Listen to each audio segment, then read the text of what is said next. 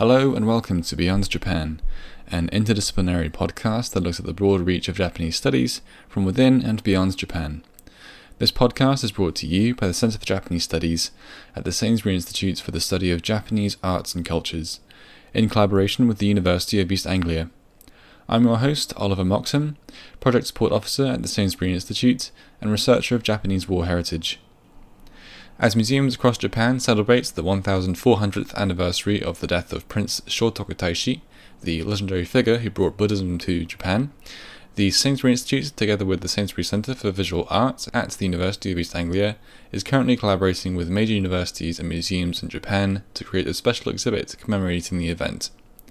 This Shotoku intervention will display the Sainsbury Centre's collection of Japanese Buddhist and Shinto artifacts centered around a rare 13th century Kamakura period statue of a female Shinto deity.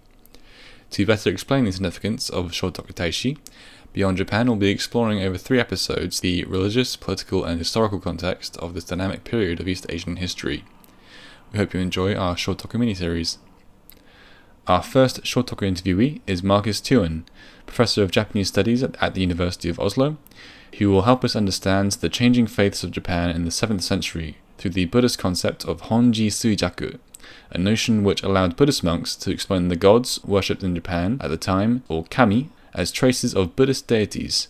Mark explains that our contemporary understanding of religion as competing bodies which seek to shape how people live their lives with the goal of a happy afterlife does not apply in this period of time, that the worship of deities had much more practical intentions, and that politics were at the core of the spread of Buddhism.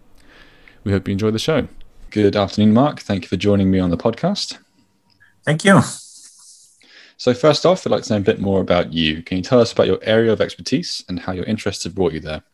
Yeah, I teach Japanese studies uh, here in the University of Oslo, and um, I've been uh, working mostly on the history of Japanese religion, but uh, but mostly on Shinto. And uh, the way I started out with that, I actually spent one and a half years at uh, a Shinto university, one of two Shinto universities in Japan as a research student when I, yeah, this is uh, 25 years ago or something. So there I had the opportunity to uh, study together with prospective Shinto priests. And um, I didn't take my diploma because I wasn't able to uh, to do the Seiza thing of sitting on your knees for long enough. but um, but I, I, got to know quite a lot of Shinto priests, and I, I got to work in shrines as a general help and uh, for training and things like that. So that that triggered my interest. Yeah, and after that, so I've I've uh, tried to figure out the history of sh- shrines and of kami kami worship and the conceptualization of Shinto and what was there before and what happened when it conceptualized as Shinto and yeah, all those kinds of things. Great. So the central concept to this episode is Honji Suijaku, which you translated in your 2003 book, Buddhas and Kami in Japan. Honji Suijaku as a combinatory paradigm as, quotes, original forms of deities and their local traces, end quote.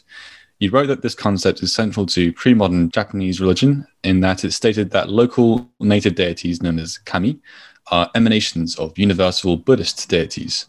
Could you give a brief historic context of Honji Suijaku, explaining how it was that Buddhism and Shinto deities were brought together in this way? Yeah. So maybe the best way to explain it is to go backwards in time, actually, and, and explain a little bit about Honji Suijaku historiography. Because as, as you probably covered already before, um, what happened in, in the 19th century is that uh, Shinto and Buddhism were separated but a more accurate description of what happened would be that a, an ideological view that sees Shinto as Japan's indigenous original religion, that was once a pure national religion, was created by throwing out all everything that reminded people of Buddhism. And then, so when, when you start with that view or that ideology, I, you would say, then the question arises so how did they get mixed up? Starting from the idea that once you had two pure entities you know pure buddhism versus pure shinto and some way they got mixed up. And then honji suijaku was the way that people pounced on to explain how that happened. And honji suijaku was then the medieval teaching, because me, yeah, medieval times as the dark age, the medieval teaching that Buddhists used to incorporate the once Shinto gods, right? So saying that uh, yeah, those gods they are they're actually just emanations of our Buddhas. So that was like the standard theories and from from the 19th century into the post-war period, I guess. And then at some point, Japanese scholars started writing about this whole thing about there being a pure Shinto in ancient times that somehow got swallowed up by Buddhism, how that has nothing to do with historical reality. And there were a lot of studies about the separation of Shinto from Buddhism in the 19th century and how the new Shinto that was created had no roots in history. So there was a lot of writing about that. But what there wasn't so much writing about was what actually happened, what, what it actually looked like before the separation. So, how this sort of combined religion that has both Buddhas and gods in it, how that worked and what it looked like and so on. So that was what I was interested in. So Honji Suijaku, the concept itself is a Buddhist concept, right? And it comes from Buddhist theology and mainly in Japan, Tendai. And uh, it's about how you have an essence, like, for example, um, cosmic enlightenment or something. And then that essence manifests itself, for example, in the form of Shakyamuni Buddha. And in that sense, then Shakyamuni, the Buddha, is a, an emanation or a suijaku, a footstep, you could say a footprint on our soil on earth of a larger concept, uh, larger sort of disembodied cosmic principle. So that idea was in late classical times, so in the it starts around uh, the 11th, 12th century, was also applied in Japan to relation between Buddhas and kami deities. So these kami deities being explained as manifestations of Buddhas. So if you have a temple shrine complex, as you often had, with where the temple has Buddhas and the shrine that guards it, so to say, the guardian deity has a kami to say that yeah these kami in the shrine they're actually footsteps or manifestations of the buddha in a different form that is adapted to japanese reality I see.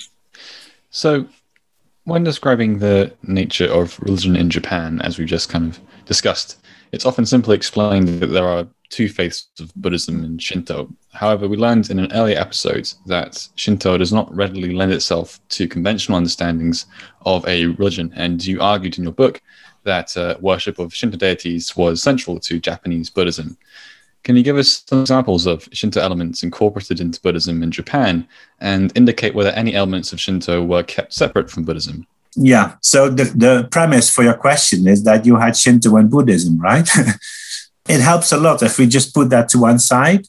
Uh, I know that's very hard to do. But if you think about Buddhism itself, right, it has Buddhas, Bodhisattvas, Devas, which are basically gods, right? And then you've got demons and spirits and so on under it. And wherever Buddhism went, whether you're in Tibet or China or even in Southeast Asia, these spirits of the mountains, for example, mountain deities or even Dakini, kind of evil demons, they are explained as emanations or helpers or protectors of the Buddha and the, the Buddhist community and the Dharma. And often that also even happens with like patriarchs or generals or whatever. They are explained as forces of the Dharma, right? And um, they are manifestations of Amitabha or Avalokiteshvara or something like that. For example, local mountain deities in Tibet are often explained that way. And it was the same in Japan. So I think you have to imagine when Buddhism first came to Japan, that's in the sixth century.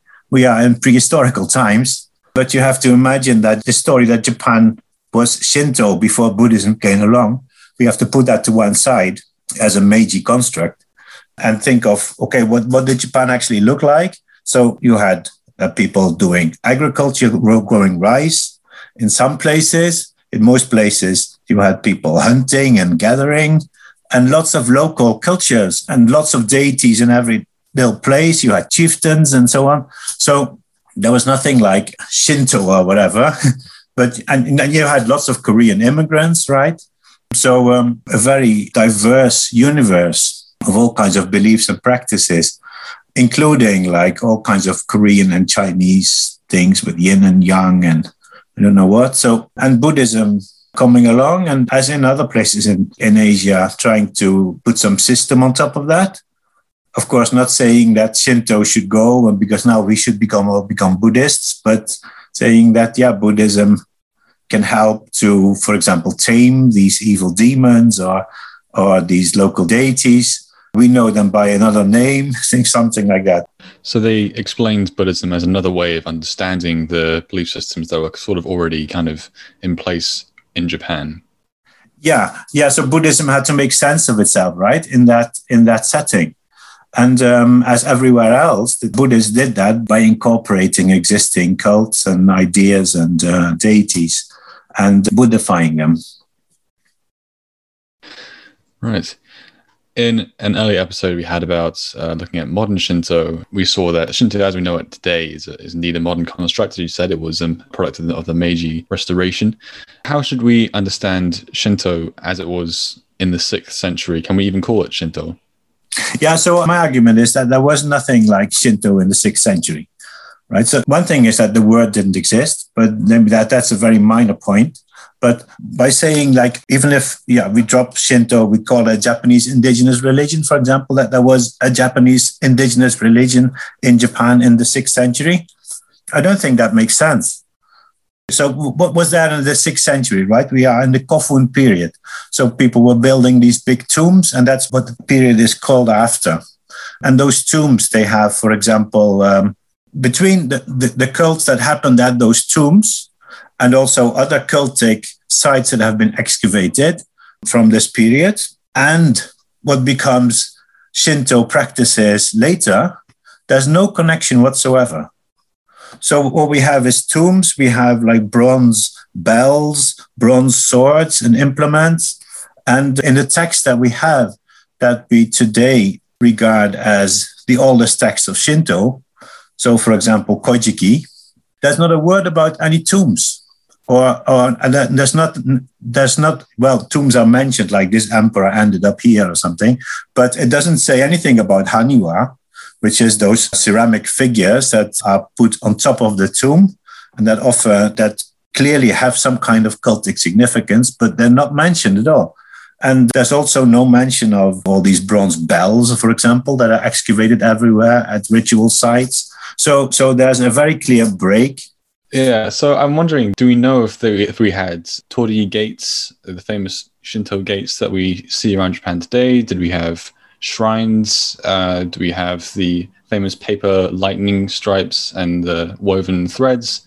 Do we know that these things existed in the sixth century, or are these all modern constructions of Shinto? Yeah, no, I don't think we, so. We, we don't think there were any torii gates, for example. Uh, shrines that had buildings are, uh, are, are, are definitely a later development. So, one of the earliest shrines that actually had a building with the idea that the deity was dwelling in a shrine, like in a building permanently, was probably Ise. That was a very early one, at least. And people have pointed out that this is probably a Buddhist influence, like the idea of a temple, but then uh, applied to a deity. So, in the way that a Buddha lives permanently in a kind of palace, that um, that was copied. So, that's a post-Buddhist development. Yeah, the zigzag papers, they're also a lot later. So they probably derive from cloth offerings, which were a Taoist import. so yeah, so those elements came together to become something that we call Shinto a lot later. Yeah, so we can see that Shinto is a real mixture of different religions, all kind of coming together in in Japan in this time period. Yeah. So when we think about Shinto, so what was there, right? Because because you're also right in the sense that that that it there must have been something, right? So it's building on something. It was just not created out of thin air either, of course. And um, what was that something, right?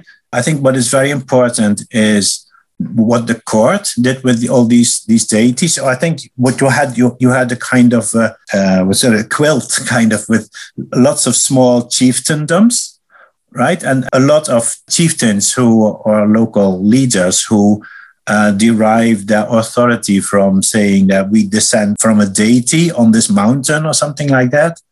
Or we were the ones who, for a very long time ago, in the age of the gods or something, chased away the evil deities from this place so that people could live here. And therefore, we need to be making offerings to these evil deities to keep them away. And therefore, we need to be the boss in this place. So that was there. And um, the court created a kind of ritual system building on that. The Kojiki is an expression of that, right? So you have one pantheon of all kinds of deities and important local deities of allies of the court were put in there, and it was turned into a kind of a plot. And that plot was about the, the heavenly deities conquering the earthly deities and establishing heavenly order on earth and the emperor is kind of the descendant of these heavenly deities, as are the main court allies of the emperor, while all the other local lords are descendants of earthly deities and so on. That was a, a court cult that I often call the Jingi system, the Jingi cult, because Jingi means heavenly and earthly deities, a Chinese concept that was imported to create this story but yeah, it worked because there were all these local cults, right? So that, that could be sort of put together in this new category of earthly deities. So that is one thing. And then the court appointed also court priests who made offerings to these earthly deities in the name of the heavenly deities, which is the court, both to say, we made these offerings, these offerings made the rice grow, so you should pay us tribute. or like yeah so your local chieftain he has authority because he's the descendant of the earthly deities but we are the descendants of the heavenly deities. So you know there is a difference kind of like how in europe you had uh, the princes and the kings who said we are we've been chosen by god and that's our right to rule. Is it similar to that? Yeah yeah yeah. So this priestly function of local rulers i think you can see it probably all over the world. And that developed also in japan. And um, and the court developed that further by creating a layer above it. But the interesting thing is that this whole Jingi system, as I call it, or this, this idea with the heavenly and the earthly deities and the court offerings to local deities far away, all that was invented. Uh, well, oh yeah, so, so probably started in the seventh century, which was a century after Buddhism had come to Japan. So at the same time as this was going on, the court was also trying another route. And the other route was to create this uh, Buddhist network of temples that positioned the emperor as a kind of uh, sponsor of the Buddha, right? So, another kind of huge uh, cosmic project of turning the land into a Buddha land and um, creating lots of good karma to make the rice grow and to uh, prevent epidemics and so on. So that happened at the same time. So this Jingi cult and Buddhism, they came to Japan one after the other. Buddhism first, actually, and then this Jingi system second. And then both sort of sponsored by the same court. I mean, I'm sure lots of things were going on outside the court as well, but we simply don't know because we don't have any sources on that. But then it's only logical that the next step will be like, so for example, that this is a time of lots of epidemics in Japan, to say that uh, those epidemics are caused by angry deities and um, they can be prevented or stopped by, by Buddhist means. So we have to build a Buddhist temple next to the shrine of this angry deity. And then the, the priest there can create lots of merit or good karma and transfer that to the deities, tame the deity, transform the deity into a Buddhist avatar or a manifestation of the Buddha, or at least a protector of the Buddha, something like that, by Buddhist means. Yeah, and in that way, the, the, the two are integrated even more closely, right? And so then you see the, the founding of lots of shrine temples spreading around all of Japan. And uh, see that um, that Buddhism sort of brought in this idea of structured religion and sort of the marriage of uh, faith and politics in, in that sense, right? Yeah, yeah, maybe you can put it like that. Yeah, it's a very much a part of politics. So, so yeah, if you call it religion, it's not about converting people to uh, do a certain lifestyle or anything like that. No, I also have a, a bit of a problem with uh, with sort of categorizing it as religion, because all of this is, as much as religious practice is, it's also a way of of ensuring that the world flourishes, that the rice grows, that the weather is favorable, that the epidemics don't go around, that people obey, you know, all those things of, you know, a good rule. sure. So very yeah. practical purposes. Yeah. yeah. It's not about going to hell or heaven. Yeah. Yeah. yeah. So you, you point to the pluralism of Buddhist deities as a central element of Honji Suijaku, indicating mm. that this allowed it to be, quote, consciously transnational, end quote, and spread throughout India, Korea, China, and Japan. How could a transnational religion operate and communicate across such distances if it did at all? Yeah, so I'm not sure I get your meaning because I don't think so. There's a religion out there that's operating. If you get what I mean, yeah. So, so, but, but, but those ideas were attractive to local Japanese elites, right? Hmm. I cannot really say anything about what villages were doing or anything like that because we have no clue. But um, so the only thing we know is what like what court sources tell us. So it's it's all about elite plans or elite practices. So if we're talking about uh, the seventh, eighth century or something like that, so Japan is being pulled into the into the the world of East Asia in the sense that the Tang Empire is expanding and Japan has lost a few wars in Korea. And, um, and there is worries that um, the Chinese will invade, for example. Um, so, so there's very much a need to try to update Japan to create a stronger national or a stronger state in Japan. And you see this wave of importing statecraft from Korea and China. And this is what gives the impetus to create both this Jingi system, this Jingi cult, to write down texts like the Kojiki as a national history and to build temples all over the place. Since, after all, this was something that the Korean king Seongmyeong gave to Japan as a gift in thanks for help in a war. So he said, uh, yeah, um, he has some Buddhist scriptures and a statue and some uh, nuns and they uh, are monks and they can help you to implement this new um, form of statecraft. So um, yeah, it was obviously the thing to do at the time. So this was seen as uh, Buddhism was seen as essential parts to advancing civilization at that time, to advancing statecraft. You, know, you had to bring in this more structured idea of religion into the country? Yeah, uh, yeah. If we drop religion, so you have you had to. Okay. So yeah, because maybe it's more like engineering. So the Korean king has learned from China that this is the way to create merit and to stop it from raining when it shouldn't be raining and to make the sunshine and to make the rice grow and to stop the epidemics and to make sure that people don't rebel.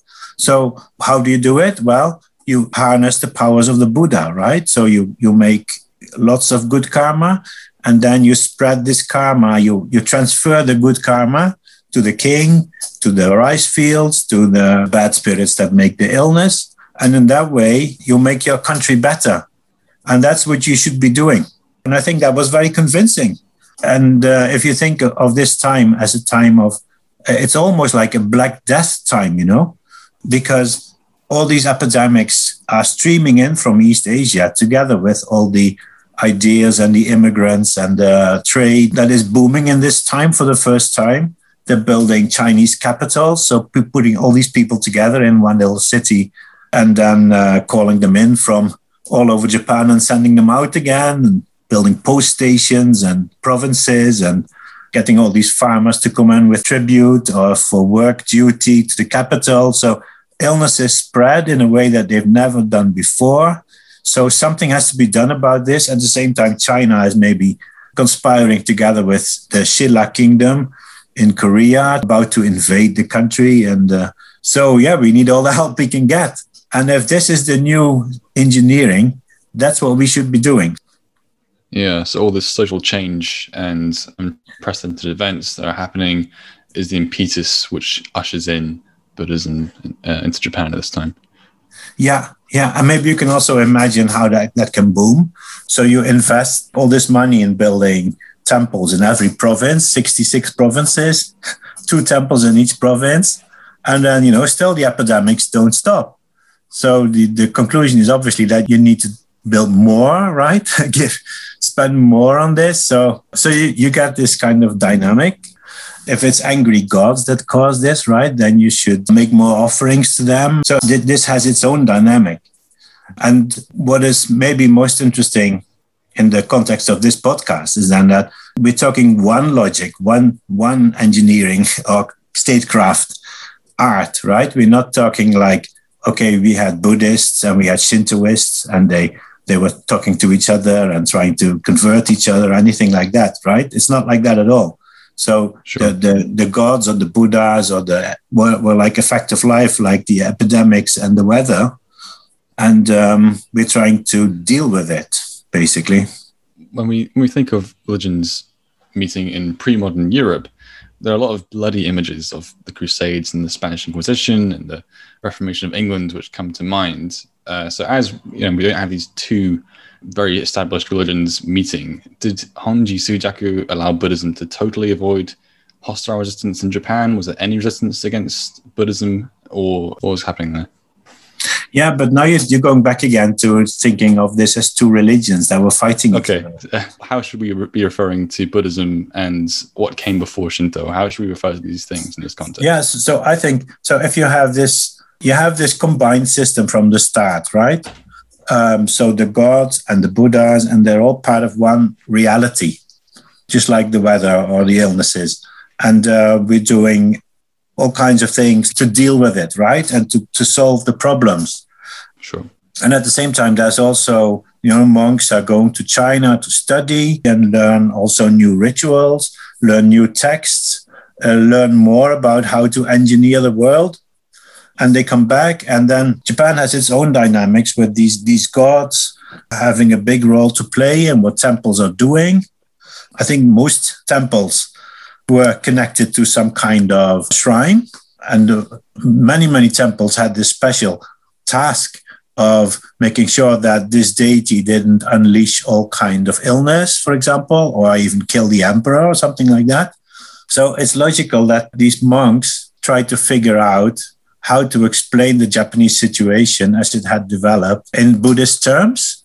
And that this Honji Suijaku idea was an obvious tool to do that, right? So, saying that um, in the same way as in China, monks are taming evil spirits by transferring good karma to them, or in the same way as in you know in Tibet, Buddhas manifest themselves as uh, as mountain deities, or in the same way as in the sutras, as for example Avalokiteshvara manifests himself in, in countless ways to help these sentient beings. So, in the same way, in Japan, the Buddhas manifest themselves in the form of these deities. Yeah, and this is where Honji Suijaku came in handy. But it was not about uh, two religious groups fighting each other or anything like that.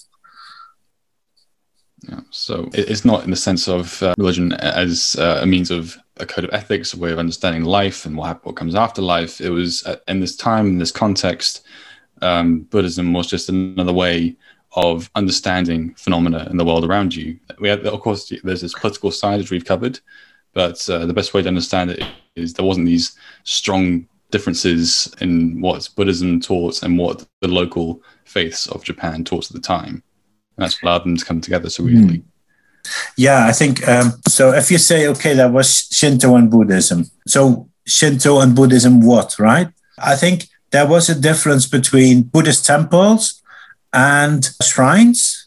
And um, these shrines, they were called Jingi shrines, actually. And they were part of a different ritual system. So there were lists of shrines that got offerings in the sixth month and the 12th month, for example, or for harvesting time and planting time. And they were in a different category from temples.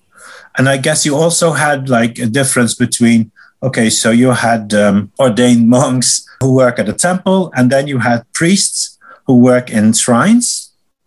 and who are not ordained and who, who can marry and who can eat meat, for example, while monks cannot because they have made they have these vows and vinaya and all that. So religious professionals identified as one or the other. There were a lot of categories in between too, but at least there you can see some sort of identity. But I don't think you have any sort of lay identity saying, yeah, okay, I'm Protestant, I'm Catholic, I'm Buddhist, I'm Shinto. I mean, just forget about that. That just that was not sure, not at all a thing. I think it still it never was. It still isn't, right? Except for some yeah, small definitely. new religions or something. So and then you had these gods, right? So so you can say, okay, this is a Buddha, this is a Buddhist deity, and this is a kami, so that's a Shinto deity. But then, you know, that's where they weave this web of Honji Suijaku saying that, yeah, this looks like a Shinto deity, but actually it's a, it's a manifestation of this Buddha and so on. So then, you know, that is immediately also subverted. Um, but, uh, yeah. but yeah, you can only identify two things as two different forms of something if there's a difference between them in some sense, I guess. But the sure. difference there is is it mentioned in the sutras or not, basically. yeah. Right. Yeah, we have a very interesting artifact at our museum here in Norwich, the Sainsbury Centre, uh, which is a scroll which depicts Shinto deities and it, it, tries to explain them as Buddhist deities. So it's a really tangible example of that. So when looking at the Asuka period in Japan, which is roughly the sixth and seventh century when uh, Prince Shotoku Taishi supposedly brought Buddhism to Japan via Korea, we can see there were heavily political connotations in this introduction as the move sought to bolster the power of the imperial family. Do we know if the politics behind the spreading of Buddhism shapes the way it was practiced in Japan? Practiced at the time or later? At the time. At the time, yeah. yeah, I think Buddhism came to Japan probably in at least two different ways. And one way is, is the way we know least about, I guess. And this is, for example, with um, immigrants or refugees who came from the mainland. So popular practices that spread from below. Very hard to know anything about that, but it's very likely it happened. And then there was the top down part of it. And the top down part of it was the state or the emperor or the court building huge temples and investing lots and lots of money in that or resources. So these temples, they were the biggest buildings. So they had a big staff of people all with fancy clothing and then not really doing anything productive. I guess what they were producing was this good karma, which of course was a very valuable substance. And uh, transferring that to the court and the emperor and the state and the land and the people. So it's a bit of a ritual economy in the sense that taxes are plowed back in the system that created those taxes in the first place, which is the which is the uh, the Buddhist establishment. And that part of Buddhism, those those state temples, they were basically closed off from normal people. So they, they were banned by law from preaching to commoners, doing anything else but state business. All these monks had to be ordained at the imperial temple Todaiji in the capital yeah, so very much uh, state affair at this stage. So yeah, obviously that is uh, has a lot of influence on on the way Buddhism is practiced, right? So people who ended up in these uh, state monasteries and state temples, they were basically ordered to go there. Yeah, it's interesting to think that there's two sides to this. There's the the top down, bottom up introduction of, of, of Buddhism, as yeah. it were, of which we only know one side of the story, which is the obviously the side that where there is text, which is you know uh, yeah. which comes out of the imperial courts, and I, guess, I suppose that's that's where most Buddhist artifacts from the time would have come from, would have been those uh, created for these uh, imperial temples. Is that correct? Yes. Yeah. Yeah. Exactly. And and it's also, I guess, you were talking about the Kofun period. So, so Asuka period. This is the time when the they, they stopped building kofun, right? Yeah. And uh, I think it's also very um, telling. So the temples replaced the kofun. The kofun were in them also before they, they well they are the size of, of pyramids, right? They were an enormous investment of labor and resources. Designed to uh, reflect power and to build power. And um, temples were often built next to the biggest kofuns, and they replaced them as a new form of, of ritual power, dominating the landscape in the same way as the, as the kofun had done before. And the kofun were, were abandoned. They were not used afterwards actively to create for ritual purposes, for example. They were just abandoned and uh, overgrown. And the temples took over that uh, role. So that also tells you something about what temples were for, right? Yeah, very interesting. So um, thank you for answering all my questions. Before we finish the episode, could you share with us what other projects you're currently working on? Yeah, um, right now I'm writing about the um, about festivals, about the Gion Festival, uh, to, to be precise. So, which is a huge festival in Kyoto, and it's it's sort of an interesting festival in this context also, uh, because it, it goes back all the way to uh, the 10th century, and it's one of the three big festivals, as they say these days, of Japan, a summer festival in the old capital. The deities in there and today they are supposed to be uh, Shinto deities like Susanoo and so on, and they are housed in a shrine, Yasaka Jinja. But if you go back to the 1870, yeah, 1871 it became Shinto. 1870, so the, the the these deities had completely different names, and the main one was called Gozu Tenno, which is the Deva king, with the ox-headed Deva king from northern India and uh, the Yasaka Jinja shrine was a temple with temple monks closely connected to uh, the Enryakuji or Mount Hiei co- complex uh, right outside of, of Kyoto.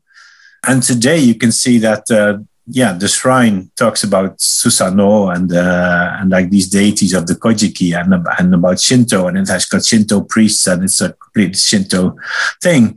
But if you go into Kyoto city, into the streets that put up like the floats that, that are in the parades and so on, they all have their own streets, shrines and street uh, altars and so on. And they all have scrolls and, and statues and I don't know what of Gozu Tenno, the way it was from before Meiji. So very messy too. and uh, yeah, if, if you look at these kind of practices, then that actually sort of are very much out there in the street, you know, so that are the big symbols of Japanese culture also. Um, you can see that so this attempt to separate to create this distinction between shinto and buddhism has not really filtered through at all yeah well fascinating i'm sure we'll all look forward to hearing more about that research Great. Well, thank you for joining me on the show today, Mark. It's been a pleasure. Yeah, thank you. You can find a link to Mark's research profile in the description below. Next week, we'll be joined by Professor Bryan Lowe of Princeton University, who will help us understand the challenge of determining history from myth when looking at ancient texts. We hope you'll join us then. Thank you for listening.